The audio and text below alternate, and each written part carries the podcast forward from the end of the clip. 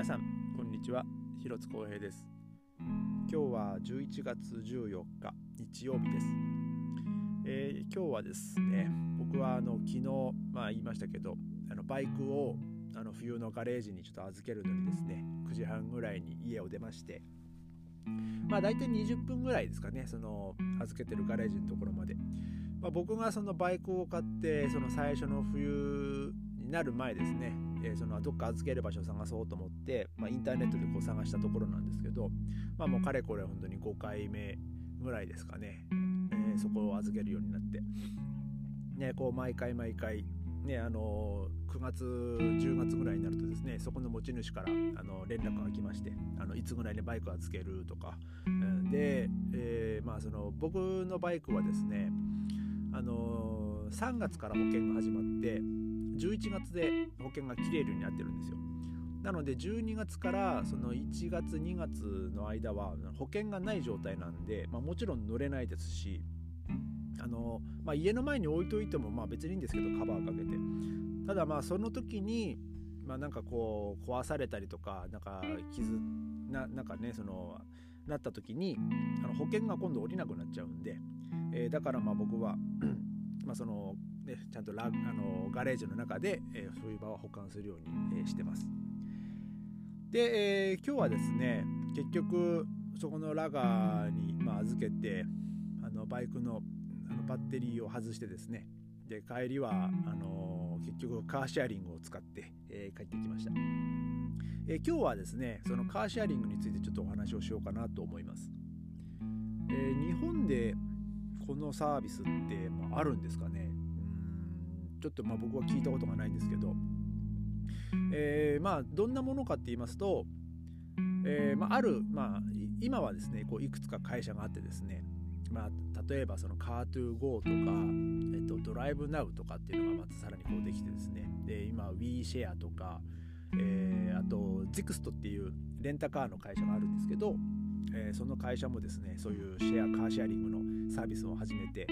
えー、結構街中にですねあのそういうそういう車がいっぱい止まってるんですよ。で、えー、ベルリン市内でその、まあ、携帯のアプリで見られるようになってるんですけどどこにこう車があるかとか。でちょっと地図をこうかあの縮小していくと縮小というかその広範囲を見るようにするとあのこうベルリンの周りこう白いラインがこう書かれててそのラインから一応出ては出ちゃダメなんですよ。その車は。あくまでその街乗り用の車なんで。で、えー、まあ、そのアプリを開いてで、まあ、その地図が出てくるんですけどその自分の現在地からそのまあどこにその車があるかとか、えー、なんかそういうふうにこう出てくるんですけどでまあ例えば今ここにいるところから 200m ぐらい歩いたところに、ね、車がありますよってこう出るんですけどじゃあそれを今度こう、えー、レザビールングって言ってこう予約できるんですよ。で20分間有効だったのかな確か。でまあそれを予約するとあの他の人が検索してもその車は出ないんですよ。で、えー、僕はその予約をしましてで車のところに行ったら今度はまあ借りるっていう風なこのボタンを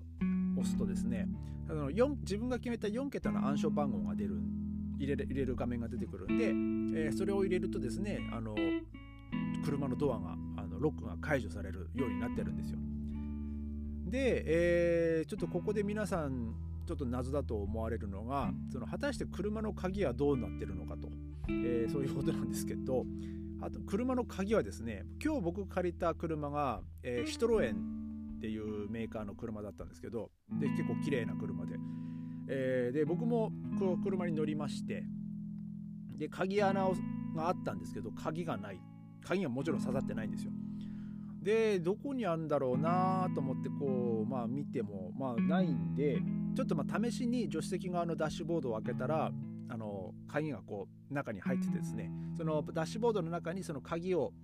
えー、まあキーホルダーみたいになってるところをこう差し込んであの鍵をねこの保管するところがあってですねあのそれが、まあ、鍵がこうぶら下がってるようになってて。でああこれかと思って鍵を取ってでまあそのエンジンをかけてまあそれでまあ使えるようになるんですけど、えー、その料金なんですけどそのあくまでその借りるっていうボタンを押してその4桁の暗証番号を押し押した時点からで押してそれがあのねその鍵が開いた時点から、えー、料金は、えー、計算されますんで確か。で今日僕が借りた車は1分間33セントだったと思います。ちょっと車の車種によってちょっと違ったりするんですけど例えばえーと、あのスマートでしたっけ？あの2人乗りのちっちゃいやつ。あれは確か29セントとかでしたかね。で、えーまあ、今日はまあ僕はそういう、まあ、1分33セントの、えーまあ、プランでまあ借りて、まあ、本当に家に帰るだけだったんで本当10分弱ぐらいだったんで、まあ、あと2時間借りる場合とか 2,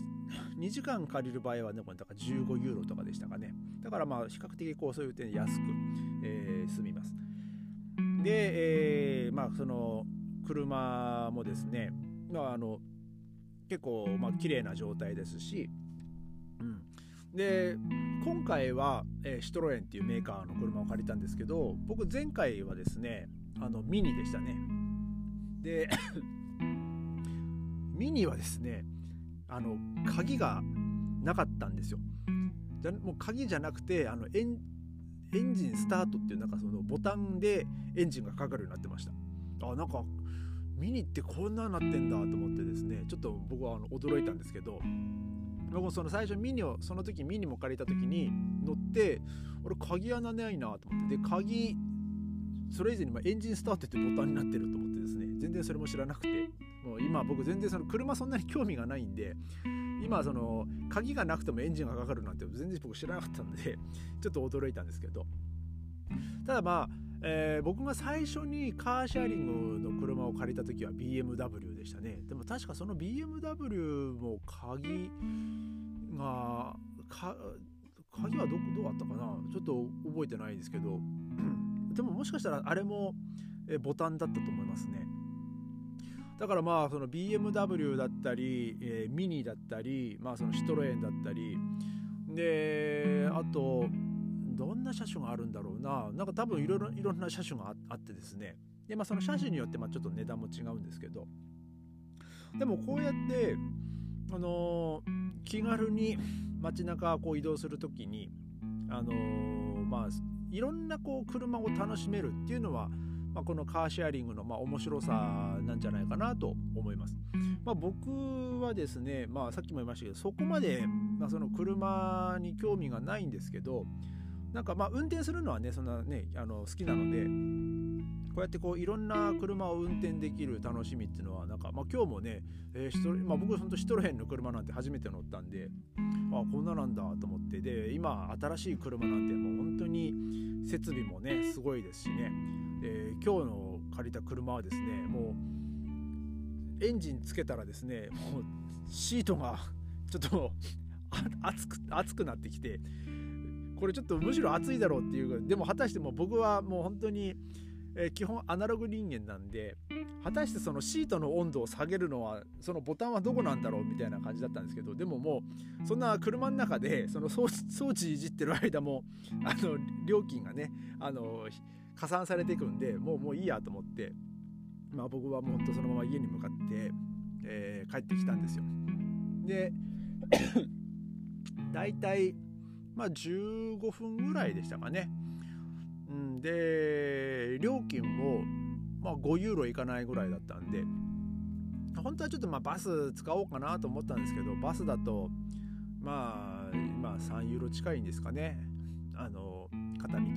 料金が。でさらにこう30分ぐらいこうかかるんで乗り継ぎしたりとかしないといけないんで、まあ、そういう点ではこう早くあのスムーズに帰ってこれてで、まあ、なおかつですねその家の近くに駐車スペースがあったんで、えー、まあそのと、まあ、5ユーロだったらね全然、えー、ありかなと思います。でやっぱりその新しい車車種なんであのまあバックモニターもついてましてで今日も昨日も話しましたけどその重列駐車だったんでそのバックモニターがねこうもうバックのギアに入れるともう自然につくんですよ。もうまあ当たり前ですよねもっと最近の車は、うん、だからまあほんと重列駐車も、えーまあ、結構スムーズに、えー、今日はね入れることができました。まあでもやっぱりねその後ろは当たらないっていう、まあ、その不安はないんですけどやっぱ今度横ですね。どれだけこう歩道に近づけられるかっていうのはやっぱりちょっとまだ、えー、分かんないですね、えー、今日もバッこの斜めに